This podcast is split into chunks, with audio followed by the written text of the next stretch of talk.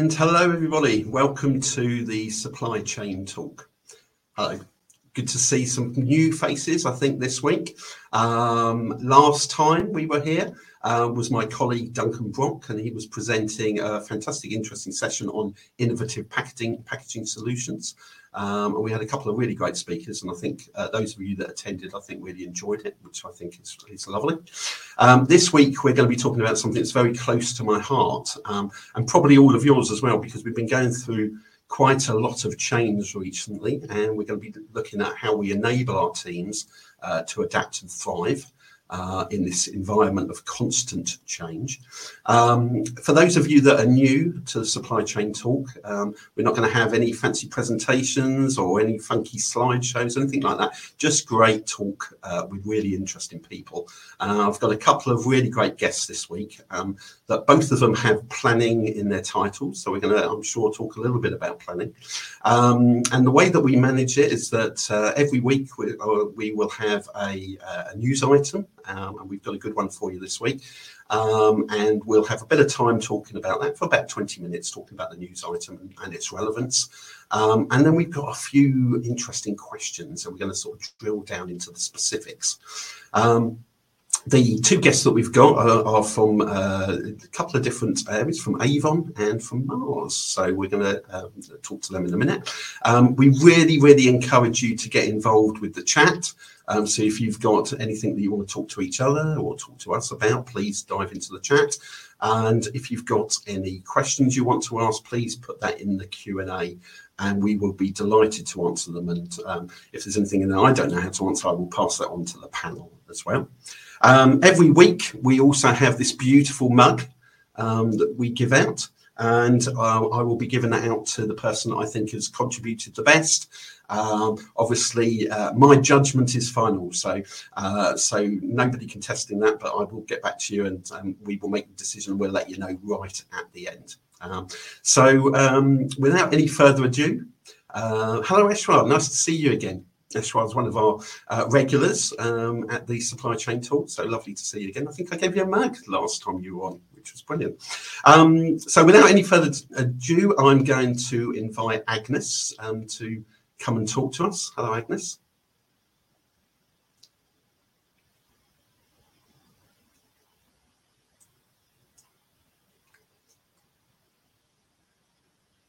Hello. Are you there, Agnes? If you come and join us, that would be brilliant. Uh, you're more than welcome, Eshwar. Yep. I think Agnes might be having a problem joining us. No? Okay. What I will do then is um, let's have a chat to um, Robert. Robert, do you want to come and join us for a second?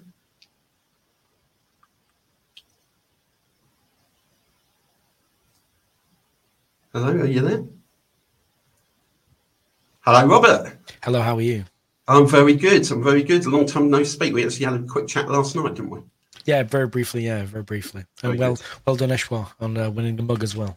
Yeah, excellent, brilliant. Okay, so Agnes will join us in a second. But Robert, would you like to say a bit about yourself and a, a little quick about your background? That'd be lovely.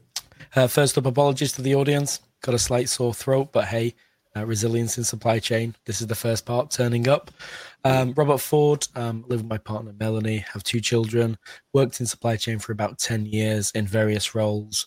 Um, I'm found to be a problem person who chases problems. So I started off in the planning department um, and production weren't making what I wanted. So I moved into production managing then forecasting, demand planning. So I'm a person who generally t- tries to find problems in supply chains and rather than point and see, I tend to go find and educate myself in it. So yeah, I've done various roles, uh, and I've been with Mars now for about five years as a consultant as well as a full time associate. Brilliant. Thank you very much, Robert. That's fantastic. So what we're going to do is we're going to talk a little bit about the uh, article um, that we shared around. Um, and, uh, you know, a lot of the articles we've been reading recently are all about, you know, talking about problems and issues that we've been having. Um, and actually, I think for us, it's just some more excitement um, and makes things more interesting for us as supply chain professionals, uh, not least with what's been happening with some of the things that have, been happening re- recently with our friend COVID. Um, so this article has a bit of reference to that as well. Um, and we're using an article um, around uh, battered, uh, called Battered Supply Chains, which I think is quite uh, evocative, um, and how um, Port Shanghai has been continually going back into lockdown. Um, you know, causing real genuine issues, uh, both to the manufacturing of the goods, but also getting the goods uh, out of China and uh, and how do we um, make our supply chains a little bit more resilient. Um, so a lot of problems with supply chain disruptions, um, things like port closures um, and things like that, which we will talk about in a minute. Also, the impact. On, we've all seen the impact if we've been working in um, technology supply chains, so things like semiconductors and things like that. Um, there's a really great visual uh, on the state of the ships waiting to go into ports. Uh, I think we were looking at yesterday, Robert, weren't we? Um, and I don't know if our supply chain talk elf might be able to put up that visual for us. That'd be great.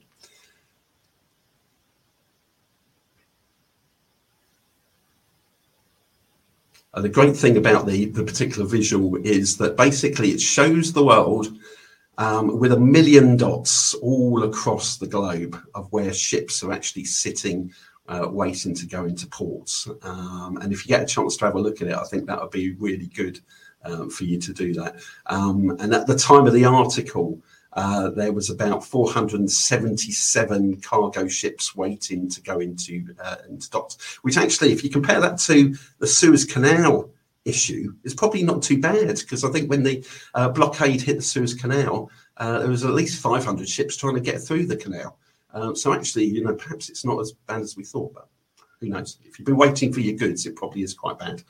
Um, in that particular article, there was a, a good statement from uh, Rob Handfield, wasn't there, Robert? Um, yeah, that's right. Rob Handfield was you know, very clearly pointing out that um, supply chain normalcy is not going to return very quickly. It's going to take some time, at least 2024, to return. Um, and, and it also pointed out the varying levels of how we manage our supply chain, uh, the quick turnaround impact of validating suppliers if we want to do nearshoring, and actually then the long terms, uh, long term incentives to really localize your production localize your manufacturing and the impact that will have on like local economies. Uh, globalization is a wonderful thing, but the Suez Canal is a is a geographical disaster. You would have said at the time. It really kind of put supply chain under a lot of pressure. So yeah, is is localization the way forward? I don't know. Uh, I do like the idea of having access to the world and the platform it provides.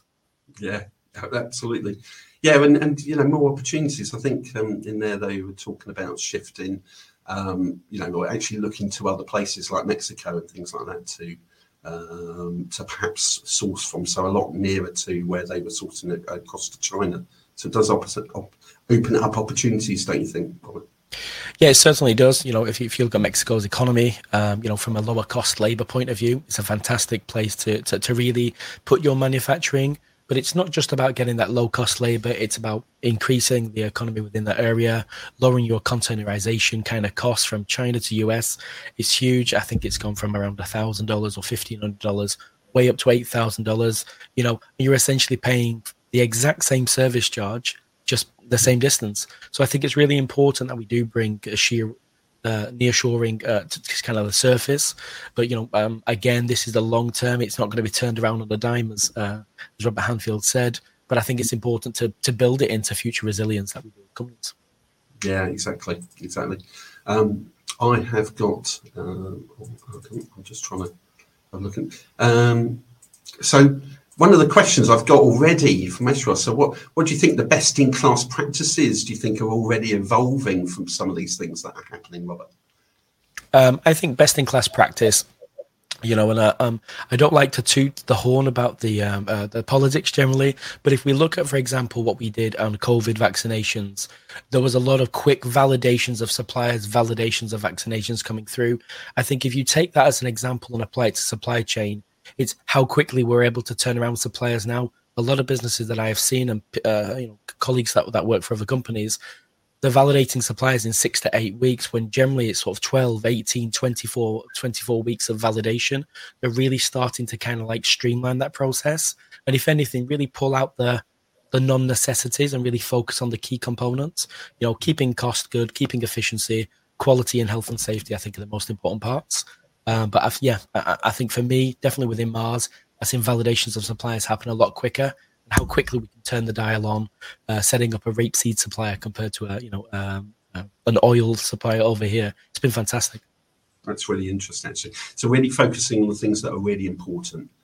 Um, and, and sort of stripping out anything that perhaps is that extra thing that we often ask for from our suppliers. Um, so that we can actually turn around that uh, supplier pre-qualification, etc., a bit quicker than perhaps we've done in the past. Yeah, that's interesting. Actually, I, I noticed in the article as well. Um, Rob was talking about, oh, not just Rob, but others in the article about how we then incentivize uh, our suppliers. Do you do any um, incentivization, um, you know, particularly through, I don't know, through contracting, through relationships uh, where you are and Mars? Myself personally, what I, what I've always done when I did um, sort of buying and, and, the commercial aspect was incentivize of being really transparent with like the five year, ten year plan to suppliers. Um, you know, I'm, I'm I'm not a I'm not a I'm, I'm kind of a traditionalist. I keep the same car insurance company I have for ten years. I generally not incentivized to move for thirty pounds here, forty pounds there. I, I, like the service I get; it comes at the right price for me. Um, yeah. I kind of pass that on through suppliers when I'm looking at suppliers to bring them on board. I'm looking at will they support us on the five to ten year plan. It's not get the money and get the cost of service goods right now because you're revalidating suppliers on a yearly cycle, two yearly cycle. I'm quite a traditionalist. I like to keep the supply chain somewhat stable. Um, you know, and definitely this things like COVID that's kind of turned the dime. The, the new Russia conflict in Ukraine that certainly opened up some commodity issues we've had. So again, you're revalidating new suppliers. Yeah, very good. Okay, and Esra, I was asking actually, can, do you think we're going to see more sort of mergers and acquisitions, um, and perhaps more stability rather than racing around between supply chains and things like that? Um, I, I, w- I would like to think so. Um, you know, uh, again, you you only have to look at like the food industry generally, or FMCG, the top twenty companies, and how many brands they generally own, and how many different mini companies that they're uh, acquiring to to again build their portfolio. The benefit of that is a network that's already set up and a clear pool of suppliers that they're pulling from. And if you're using the same suppliers, you can give them, you know, uh, more volume, you know, which which drives then better service, better engagement on relationships. So I do mm. think we're going to see more and more acquisitions like moving away from FMCG. Tesla's just basically bought Twitter, and again, that's a clear move from a technology company based around electric cars moving into a social media platform. What's that mm. going to be used for in the future? I don't know, but I, th- I think yeah, I think across the board in all sectors, acquisitions will become more important in ten years. Um, it's it's a shame for me. I do like smaller businesses popping up and holding their own in the markets. Um, yeah. Yeah, yeah, because we went through a stage of really encouraging that, don't we? Yeah, oh, well, we did as, as organisations, and it's nice to see that actually, and and that that you know it creates much more sort of diversity within that within the supply chain which is a nice thing to have. Well, what about? Uh, I mean, one, one of the interesting things I thought in the article as well was, you know, the influence of, of governments. So, you know, US US Gov obviously pushing for uh, more near sourcing um, to organisations and and actually you know incentivizing people to do that as well but you know governments generally do you think we'll we'll see more influence um, around you know from governments in the, the way that we do our sourcing I, I, think the bigger the bigger these companies get, uh, tech companies, FMCG companies, the more the government has to look to regulate the monopoly that they're potentially getting. And with that, they can also look at regulating the monopoly, let's say, but they can also be champions and ambassadors of that company. When you're starting relationships with suppliers, being a small supplier into a larger scale, it can be very difficult unless you have somebody backing you locally, like a local MP, a local government official. If you can bring them on board that's part of the package you're providing. You're providing, you know, government backing, government funding potentially through the, the elements of grants. So I think governments getting involved in business is really important as long as they understand the business they're starting to regulate and try and help. Um, you know, yeah, that's that's super key for me. Yeah, exactly, exactly. Um, and, and collaboration, you know, collaboration is such a, a, big issue um, these days as well. So, I mean, how much does uh, Mars collaborate across supply chains? Do you get? Do you find you, you're doing a lot more collaboration these days? And uh, and you know, how how's that changing the way that you manage those relationships? So, so uh, Mars have five principles. One of them is mutuality. Um, it's you know really about kind of setting the setting the scene for both what you expect from a from a relationship, from a contract, but also what the supplier expects. In my current role now, where we have uh, co-manufacturers, we're really open, really transparent. We have uh, quarterly engagement sessions where we're really talking about the future of our brand as if it was part of their business. Yeah. Um, I've kind of seen Mars maintain that great mutual approach in all the relationships and all the contractual approaches that we're doing. Um, again, it's more difficult in smaller businesses who are sort of, you know, fighting day to day just to kind of make enough money and kind of look, you know, make a sensible P and L and make enough profit. Um, mm. Mars are very, you know, very big business, and from a, my point of view, I love the mutuality principle. Um, again, it sets the supplier up for success because if they're not successful, you'll have a fault in your supply chain, but it also brings stability to your supply chain so you don't have to deal day to day issues. So, yeah, it's really important. Yeah, that's that's key. I, it's, it's, funny. I, I was um, doing some training this week with some uh, students, and one of the things we were talking about was was force majeure in contracts. And you know, the more that we identify some of these um, we were talking a couple of weeks ago about black swan events. So the more that we're finding out about these events that have a real impact on supply chains, um, obviously the our uh, legal teams are crawling all over our contracts to make sure that we sort of strengthen things like force majeure, and, and you begin to see that uh, have an impact and, and, becoming an exclusion. Things like no more pandemics, you know, we, you know, hands up, uh, you know, no more, um, uh, you know, uh, marine uh, waterway issues. You know, will suddenly become find its way into the force majeures. Um, so, you know, what what sort of how do you think that's going to impact on you know, the contracts that we develop and the, you know, in contract management for the future. I, I think there's only so much you can make black and white before you start.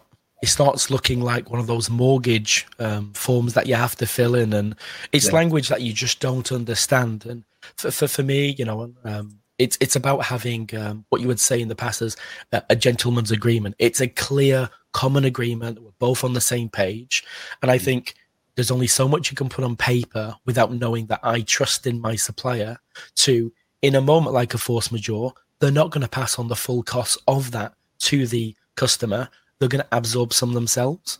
Um, I've definitely seen that when it comes to my own personal bills. So I'm with a provider who's actually bought ahead of the market from an energy point of view. So I'm not getting a, a price increase in April. I'll get it in October. So yeah. they're taking some of the impact away from their customers, which is great they've certainly got my buy-in in October because I'm now going to stay with them. I'm not going to go fight the market and try and find the best deal. So I think companies need to really focus on less of the black and white, and legal teams would kill us for saying that. You know, it, it's about relationships, it's about people. Um, take away the paper, you've still got two people.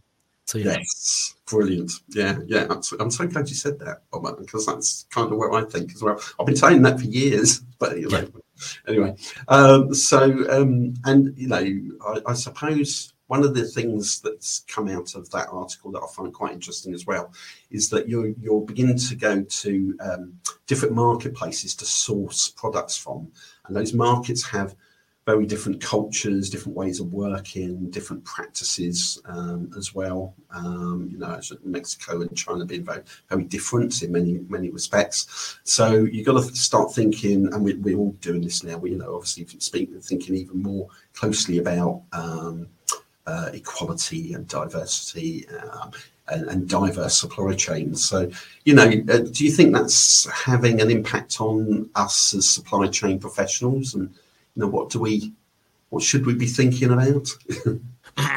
Definitely onboarding different suppliers from different regions and you know, going into different markets with different expectations, both culturally and from a functional process point of view.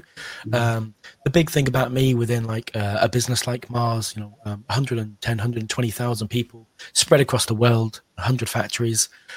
I get to speak to people from different countries and different expectations every day. So, from my point of view, how I approach change or the element of change and how I collaborate is very different with people from France to people in America. Um, I think you've just got to be very open. I think there needs to be more investment in the people training element of bringing other countries on board rather than, like you say, a legal team being really super scrupulous about the um, the, the, ins and outs and the legal terminology. Invest mm-hmm. in the people because I, I'm very fortunate. Such a big business Mars is. I get to speak to people from different cultures every day, and I'm learning to mature on how I approach change with a different country, a different culture than I mm. would with my local team. Um, but yeah, it's it's it's certainly going to be um, more difficult. Globalization has already, for me, I'd say, somewhat hit a peak at times, and it feels like we're kind of like it's the norm at the moment. We're not we're not going to see uh, further expansion of global supply chains, like you say. I think now nearshoring is starting to be. We've expanded. We're now starting to come back in, and we'll see where that kind of sits and lies. Um, but definitely, yeah, invest in your people from a change management point of view. Um, yeah. Yeah, exactly. Yeah, I, I, I suppose my, one of my, um, I don't know if there's a concern about that, but one of the um, conversations we often have is around how well we know our tier one, uh, beyond our tier one suppliers. Uh, you know, because quite often we really know our tier one suppliers really well, but you know we don't know beyond that. So you know um, so what, what's your uh, experience of that and you know and how do you how do you do that how do you drill, drill down into your supply chains a bit more yeah. so so, so um, I, I, worked for a business previously uh, a dairy business called Eurolait, uh, based in the UK they're, they're a French subsidiary um, mm. they're owned by two uh, conglomerates Eurial and Laïta uh, mm. and they had 3000 farms and what, what what I actually found within our actual commercial team is while we were um, a subsidiary and we used to bring in kind of like um, wheels of cheese and kind of cut them and pack them to the format we carried by the supermarkets, we were visiting the farms. We were looking at kind of like the dairy business as a whole. Um, there was a lot of uh, lobbying for dairy uh, regulation and legislation in France, which then would impact the, the, the UK imports. So I think as we diversify our supply chain, um, it's super important, like you said, to go further back down the chain there's one company that stands out for me at the moment called um, Tony's Chocolonely, do a fantastic bit of work in the end-to-end supply chain on uh, cocoa sourcing. Um, it's a complete open source book of you can approach them and they will give you the, the five or six principles they source by because they want people to be on board on that journey. Uh, and it really starts with farmers living a good life all the way through to then passing on a, a product with a meaning and a purpose to, our, to the customer. So yeah, I, have seen it in various businesses and I'm I'm inspired by a lot of that. Yeah, no, that's brilliant. Actually, I mean, I think you know probably me, you, and everybody else on this call. I think sustainability and all of the issues that encompasses such an important part of um, you know supply chain manager, procurement person's DNA. Now, you know, we have to think about um, sustainability and the impact that we're making as well. Um, so Aneshwar's whole uh, has actually asked, you know, the whole thing about sustainability. Where do you see the role of our supply chains to, you know, to deal with sustainability? Big question, I think. Yeah, yeah it's it's a huge question. Sustainability. Um, you know, I, I'm a keen advocate for you know making big statements of are we going to change the world in a day? It's not going to happen and i think it's really about the fundamentals of what you do at home. An example of what i did at home and i shared it with my team recently was i get a starbucks often. It's my sort of uh, little treat. Uh, you know i sit in the car and i enjoy it. Um, but i kept on getting the plastic cup so I went and got one of those uh, reusable cups where you get a bit of a discount, which is a lovely perk. And mm. again, it's like, okay, that's one fundamental step okay, I'm going to make the effort on a Saturday to really split down my cardboard and strip away the additional layers of plastic. So I think educating our children to do it now will be the next generations of suppliers. I think trying to involve the supply chains that we have now is going to take a long time. Just making fundamental changes of do we really need to change the package on our item every two years from a marketing and a sales point of sense?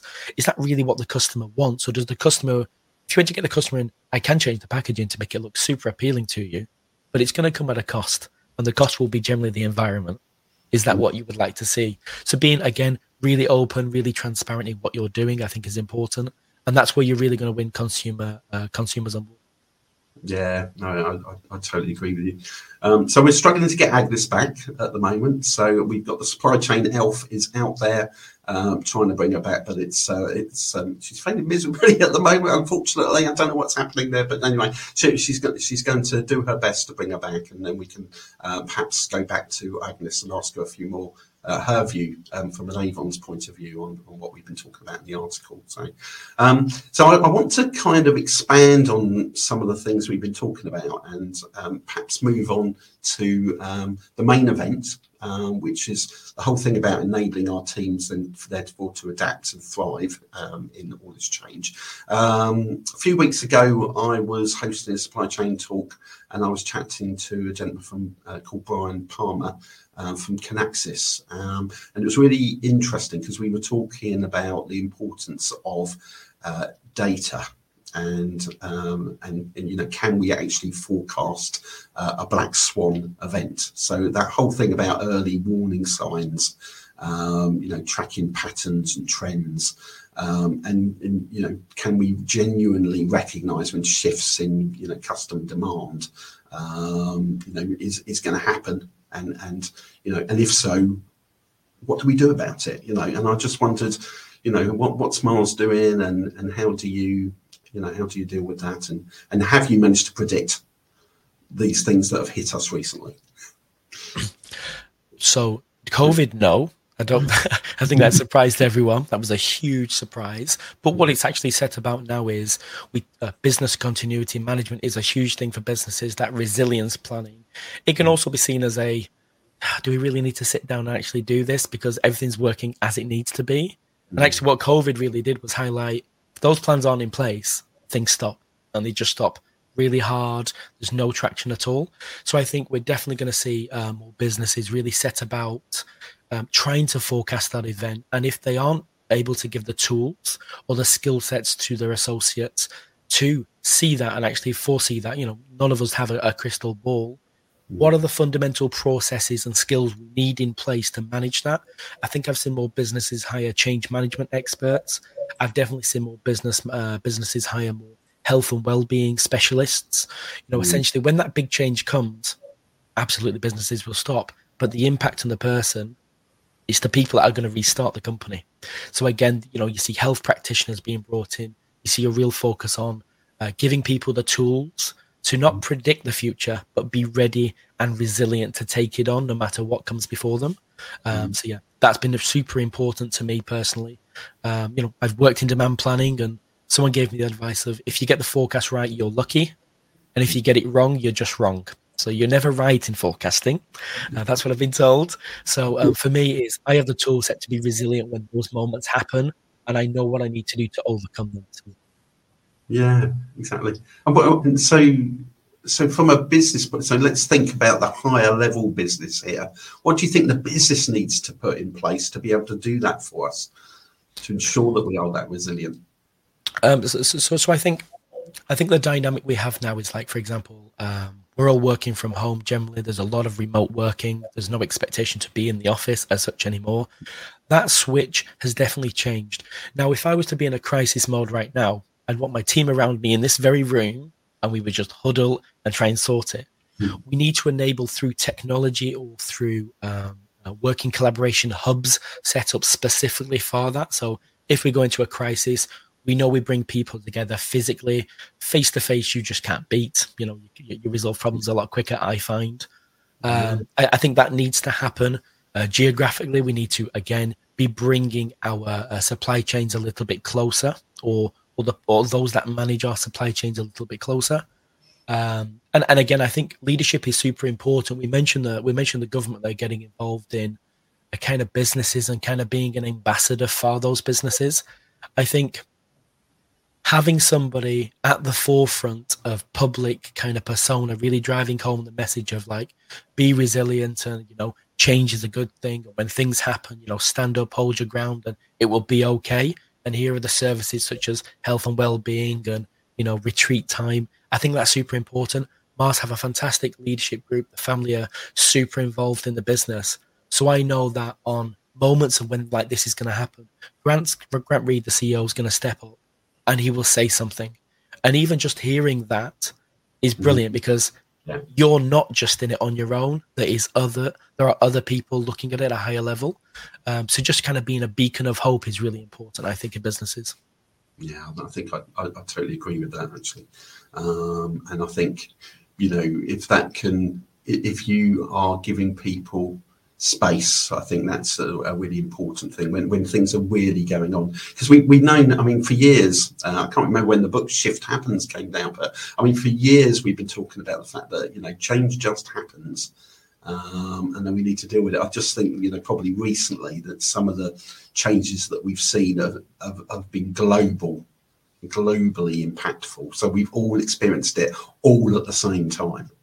and, and I think that's been quite a, an eye opener for people. And um, you know, I've, I've, certainly experienced you know people having much more empathy with one another across the supply chain because we're all in the same issue, aren't we? Yeah. You, know, you yeah. feel sorry for people, don't you? yeah, like, yeah, and, and, definitely, and actually, one of the one of the experts I would always recommend anyone go read or, or watch a TED talk or even go go see them in person is a is a researcher named Brené Brown, a huge empathy expert, a vulnerability expert. Um, I recently read her book, Dare to, Dare to Lead.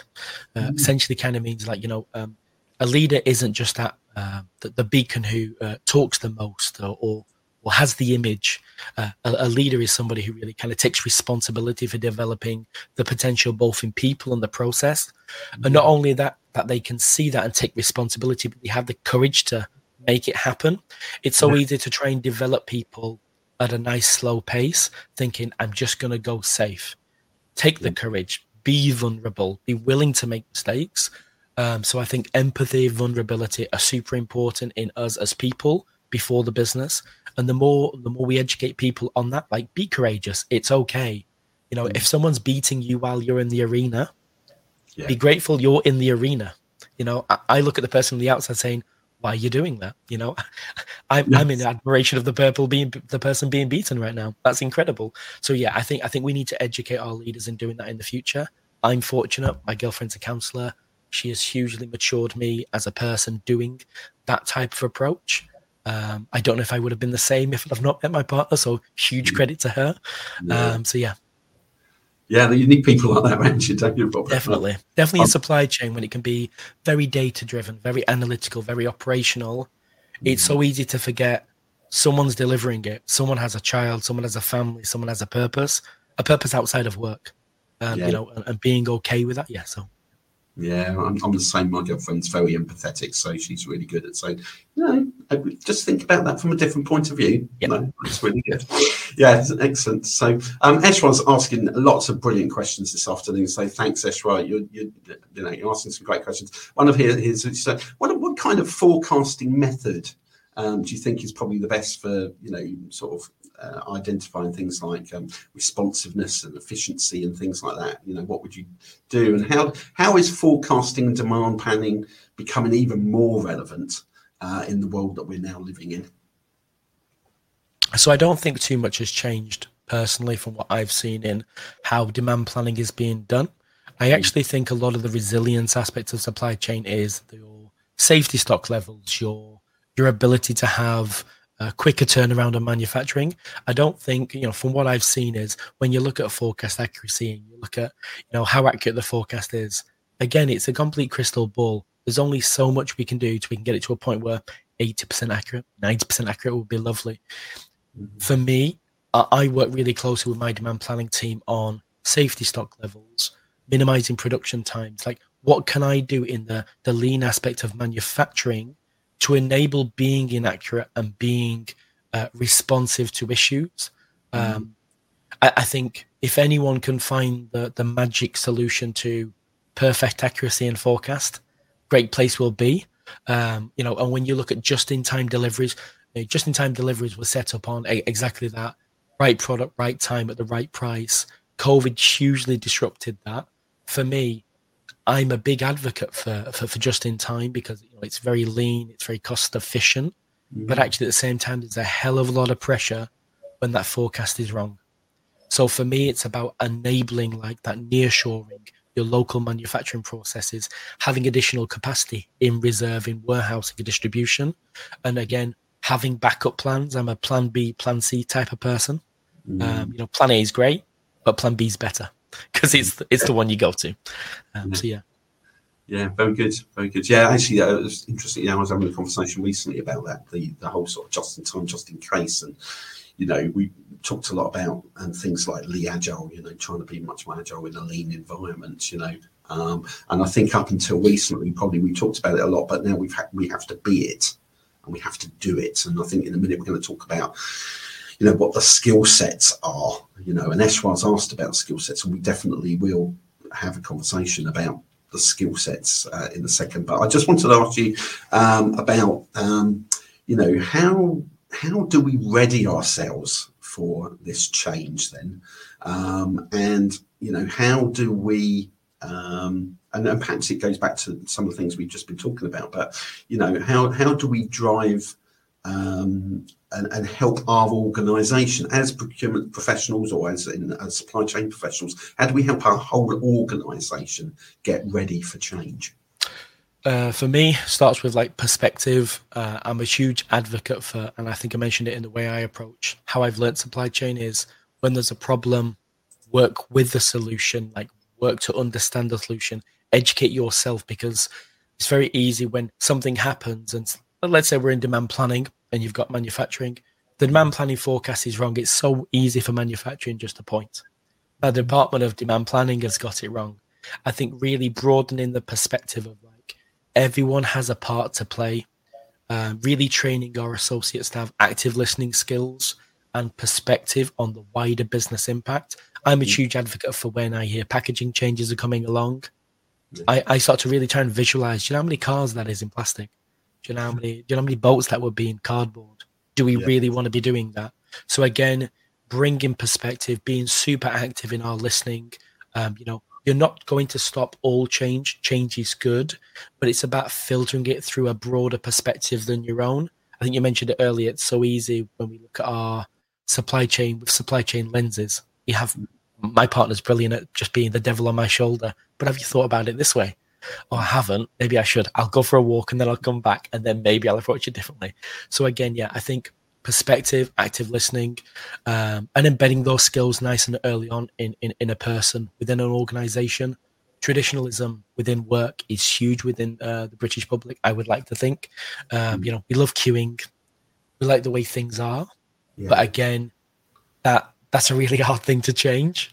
Um, so again, building those skills in, in, in in the graduates that are coming through now and those that are educating themselves um, I certainly do. I always uh, ask my child to, you know, have a think about it. Is that how we're going to go forward? Yeah. Um, you know, and sometimes I get told, you know, you're speaking too much like an adult, Tim, but I'm starting now because later it'll be really beneficial. Um, and again, I think when we're starting to look at change and how we give people a skill set, move away from the analysis of the data. It's like, you know, don't be pulling out of, um, you know, 50% of people this uh, this period are really happy, 50% are really sad. Like, data is really important. Move away from your graphs, move away from your presentations, and focus on the per- the person, and have one to one conversations of what they need from a skill set point of view. Do they have the right technology to help them? Is remote working going to be working for them during a heavy element of change, or would they prefer to come in the office? Enable them to come into the office by paying for transport occasionally. There's loads of little things we can do to help our teams deliver. Um, very good. Yeah, no, no, I think you're absolutely right. Right. You know, I think the um, the interesting thing about that, isn't it, is that um, so you know people respond to change in so many different ways. Um, you know, and and actually um, trying to um, help people to not go into that horrible sort of shock, screaming, really concerned and worried um, or you know some people going through that sort of whole denial it's never going to never going to happen um, to me you know. So how do we um, you know ensuring that we've got a culture that we've already built about change you know so that people understand it's going to happen and they don't go into that terrible shock um, stage where they get you know paralysed by the by the change that's that's happening. Um, and, and, and, and there's you know, and that can be all sorts of things that happen. You know, I mean, obviously we're talking a little bit about black swan events here, but some of the little changes I think that sometimes happen in an organisation can be the biggest thing that affects individuals. Yeah, yeah. So, so, so I think it really starts of you know when I'm forming a team, I'm I, am i am I'm not looking for criteria as uh, gender, age. What I'm actually looking for is how are they going to personally complement the other side? So, how is planning going to complement purchasing? how is purchasing going to complement manufacturing? And by complement, I mean sometimes how can the devil tell the angel what it needs to be doing? So, like, how can you be really black and white or a completely different side of the equation? Huge diversification of kind of like your your mm-hmm. experience within your team and experience at different levels. That for me has hugely helped. You know, yeah. Sometimes I've brought a team together that on paper shouldn't work, but yeah. it does work because it's so complementary. Um, yeah, and I, I, think yeah, that that for me is, is is a huge thing. Right at the recruitment stage, being really clear. I'm not here just to recruit on paper what they can do. I'm here to recruit their resilience and their life experience, which is why a lot of the recruitment process I go through is a presentation on what's your proudest moment. Mm. Is there a moment in your life what you wish you could have changed? And if you would change it, what would you have done? It's a real personal moment for them, but it helps me open up of like, okay, that's how they would approach it on a personal level. Now I think I know how they would apply it in business rather than tell me about a time when you've had good customer service. It's a great yeah. question, but it doesn't tell me about them. But you know, I'm hiring a person. So, uh, yeah. And we, we, just had a good shortage, uh, a question here actually from Ash yeah. around uh, huge shortage in skilled manpower and how do we augment manpower shortages. I think again, for, for me, using the manpower that you have, I, I come from a factory background of an operator on line one couldn't use line three. Why? Make the time to cross train them. Make the time for departments to be responsible for another area. So, quality food safety, looking after operations for a week. You know, mm. give them that perspective, give them that opportunity. Um, being really flexible in your geographical reach. You know, we have manpower shortages. I live in the countryside, Somerset.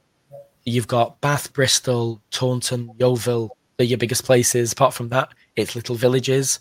Putting on, uh, putting on transport for them, bringing them in further afield, incentivizing them through compensation packages to say, we'll cover your transport costs. Essentially, that's why we've put the additional salary on. I think that's super important. Um, and then another thing I would also say when you when you actually are looking at uh, manpower is work with local colleges, further education, uh, and really put you on the radar. We don't do enough, I don't think, to really push the apprentice uh, the apprentice uh, scheme within the UK. It's something that for me is, um, I think, like maybe 30, 40, 50 years ago. Um, and I look at some of the peers that I've had, they've all come through apprentice schemes. Yeah. They learned on the job.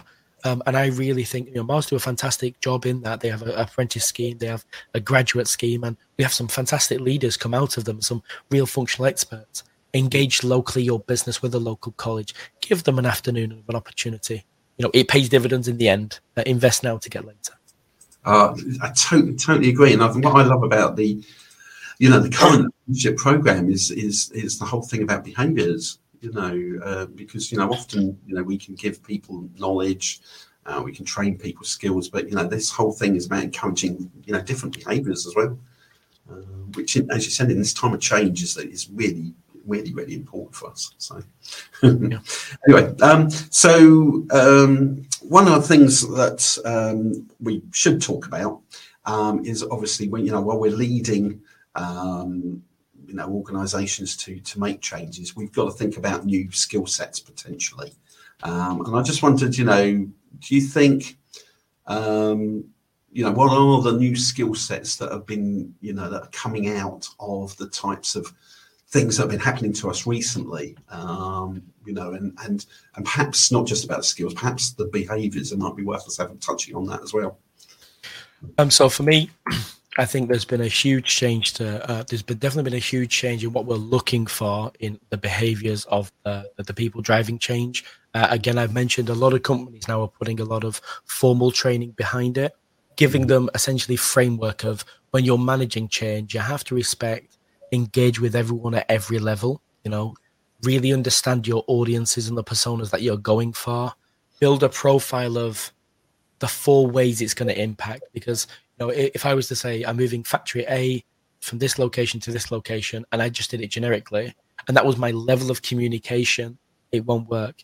It's look at the audience that you're looking at, break them down into subset groups of that's an ally, they're on board that's actually a bit of an enemy at times. We really need to over communicate and really understand how they're going to do it. So I think uh, I think one of the main behaviors is having the right amount of time to drive change and like giving it a real people push. Um, mm. the process really hasn't changed. over communicate, be really clear on what you expect of them. Um, and fundamentally, sometimes it's going to happen. And there is always going to be some people that you can't win over. But I think it's a lot easier to take a message that you don't like from somebody who presents it in a way of like, they do understand, but there's not much they can do. You know, don't shoot the messenger is what I would say. Is like really help them to kind of like be a people person, somebody who can listen, uh, really document people's experiences, you know, collate uh, and have like a real feedback process. What I've seen is like change comes. It's like we're changing this, and you hear about it once, and then it happens six months later. Where's that continuous feedback to alleviate people's concerns at different levels? And I think that's been a big change for me. I've seen that introduced more and more recently. Yeah, that's good. Yeah, I lost you a little bit there, Robert. I don't know if it was my side or your side, but I just froze. Uh, I missed the last thing or the last couple of things that you said then. But do you want to just can you remember what you said? Can you repeat it? Yeah. So what I'm saying is, I, have seen in the last sort of like six um, six months to sort of twelve months where we've had this huge element of COVID change. People, uh, businesses move away from uh, communicating once to that constant feedback.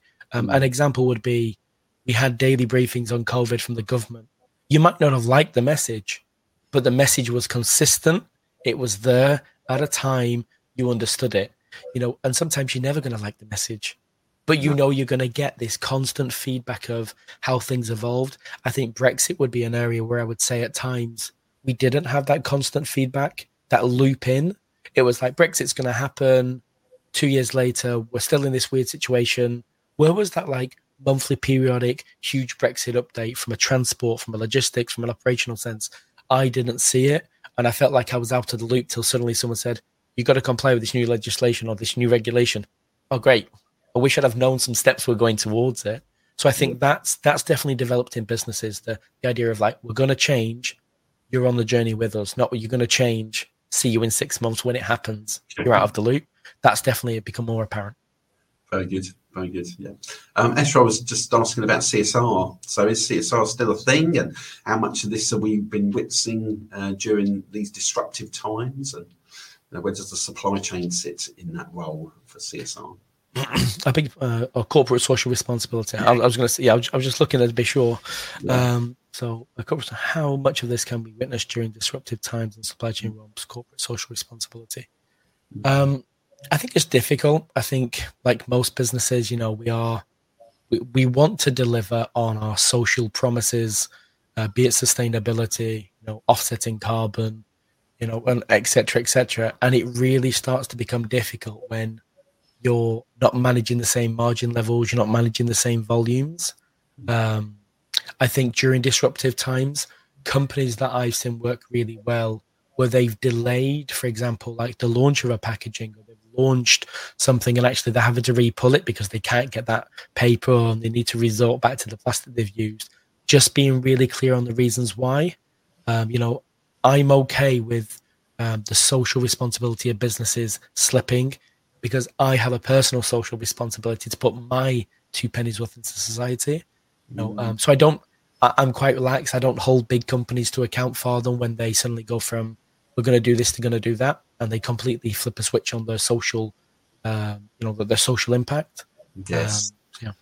Yeah, yeah, no, I, I, I totally agree, and um, and that's right. You know, I've been I've been talking to a lot of people, uh, a lot of organisations recently around um, how we're viewing uh, sustainability um, and you know asking people how, how do they view it? Is CSR still a thing?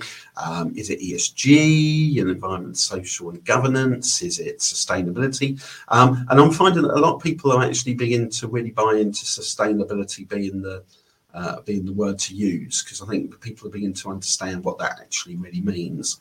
Um, and then really focusing in on okay, so how do we look at ways of trying to reduce an element of carbon out of our supply chains. Something we can't do overnight. So, you know, let's baseline it. Let's look at where we are now. Let's start to set some uh, genuinely realistic targets that we can meet. Um, looking at supply chain diversity, how can we you know make our supply chains a little bit more diverse. Uh, Robert picked up uh, you know things like health and safety as well, and bringing that into it as well. So how can we make sure that our, people within our supply chains are well looked after. Um, and, that's really key. And then there is the whole governance thing about making sure that um, whatever we're doing is you know is open, transparent, it's ethical, um, and that's really key, as we all know uh, as well. So you know, but it's it's how can we do that in the environment that we are working in and we have to think about that and you know when organizations do move you know if you're, you're moving your um, supply chain operation from one side of the world to the other is is doing that analysis and really finding out what's happening in that uh, country that you're moving to and you know what do they think about sustainability and how do they operate i think is is becoming more and more important um, would you say so Robert? yeah, yeah definitely so look back 10 years the accountability of um, I would say protein providers to the retailers. I think that the idea of farm to fork was a huge thing. Really understanding where our product comes from. We're a very consumer driven species, I think at times, a bit too much, definitely within the plastics, the electronics industries. Um, you know, uh, but when you actually look at like where you're sourcing your product from and you absolutely know they have that backward traceability, not only because of the elements it's going to have on the environment, so the cattle, but how the cattle are treated, how are all the actual staff treated? More and more recently, I've seen companies approach me on um, health and safety records for my business and product, uh, uh, like you know, personal liability kind of thing. So they're not just looking of like it's a really good product. How do we get it at the right price to get it on the shelves? Is like how are you looking after your staff? Because yeah. I want to be in relationship with somebody who cares just as much about the product they're selling than the people who are actually creating it. Uh, mm. And again, very lucky. I work for Mars. Yeah. Quality is one of our main principles, responsibility as well.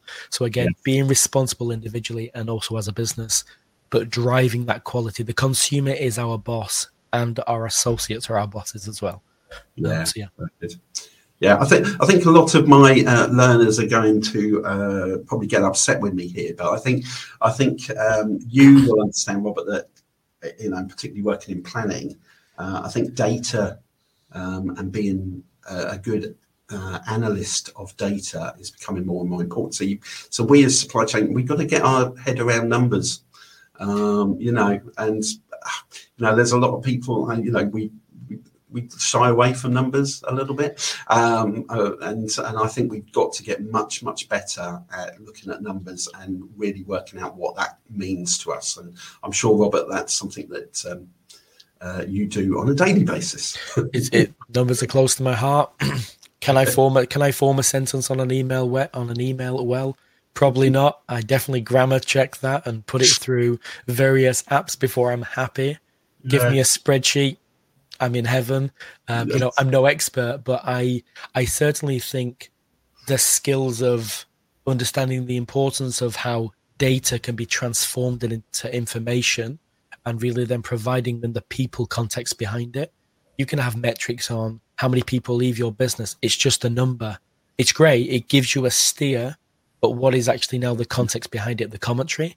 So I'm really looking, when I'm looking for an analyst, I'm looking for somebody who is broad perspective, um, understands if you drop a, a stone into a sea, you see the ripple effects, go chase the ripples as well. Don't just drop the data, go see the impact of that data and the trends we can form from it. Um, that's yeah, that's been hugely important. And I, you know, at heart, I'm an analyst. I like to look at numbers and say things are wrong, um, but I'm not one to point the finger and say make them right. It's how do we make them right? How do we get them into a transformative state? Exactly, exactly. Well, I'm very, um, very um, keenly aware, Robert. Um, you've been talking. You've uh, we knew you had already had a bit of a cold, and you've been you know, propping up propping up this supply chain tool. So thank you so Resilience. much very resilient, very resilient, and, and I hope um, what we I'm sure we will get Agnes back for uh, a future supply chain talk because I know she had some fantastic things to talk about. Oh, definitely. Um, and we're feeling really sorry for her because obviously her technology's let her down. Um, or our technology's let them down, but I think it's probably Agnes's, um, sadly. So um, now, Esra also, final question. He'd actually asked about research and development. Esra, keep an eye on the CIPS website. We, you know, if there's any good research and development, we do put things on there. Uh, a lot of universities doing a lot of work on supply chains uh, at the moment. Um, and lots of private organisations as well. So, but uh, we perhaps we'll pick it up at a future event. Um, just to say, I think the supply chain mug. I'm going to do it again. I think, Esra, I'm going to send you another supply chain mug because you've asked some fantastic questions tonight. So you got two of them now, matching pair. I'm afraid it's going to be the same colour. Um, but uh, you know, in future, maybe we can have a word see if we can get some different colours. But this is for you, okay? So I'm going to send it to you. Congratulations um, and thank you for the questions. Yeah, they were certainly good. Yeah, um, brilliant, yeah. brilliant. And uh, Robert, thank you so much for tonight. Uh, really good, really insightful. Some fantastic stuff coming out of that. Um, we're going to have the next episode. Uh, is on the 4th of May. I think it's me again, actually. Um, so um, we're going to be looking at the end to end supply chain stewardship. Uh, which I think will be uh, very interesting um, on the 4th of May. So please come along um, and, and, attend and tell your friends uh, to come along as well, because um, I, you know I think we are talking some really great um, and, and very experienced people with some great ideas. So. You know. So again, thank you very much, Robert. Um, all the best. Hope you have uh, a nice evening. I hope your cold gets better soon. Certainly. Yeah. No, thank you. No, thank you for having me on. And again, thank you for the questions. Yeah, it's been been really good. Thank you. Brilliant. All right. Um, take care, everyone. Um, stay safe, everyone. Speak to you soon. Bye bye.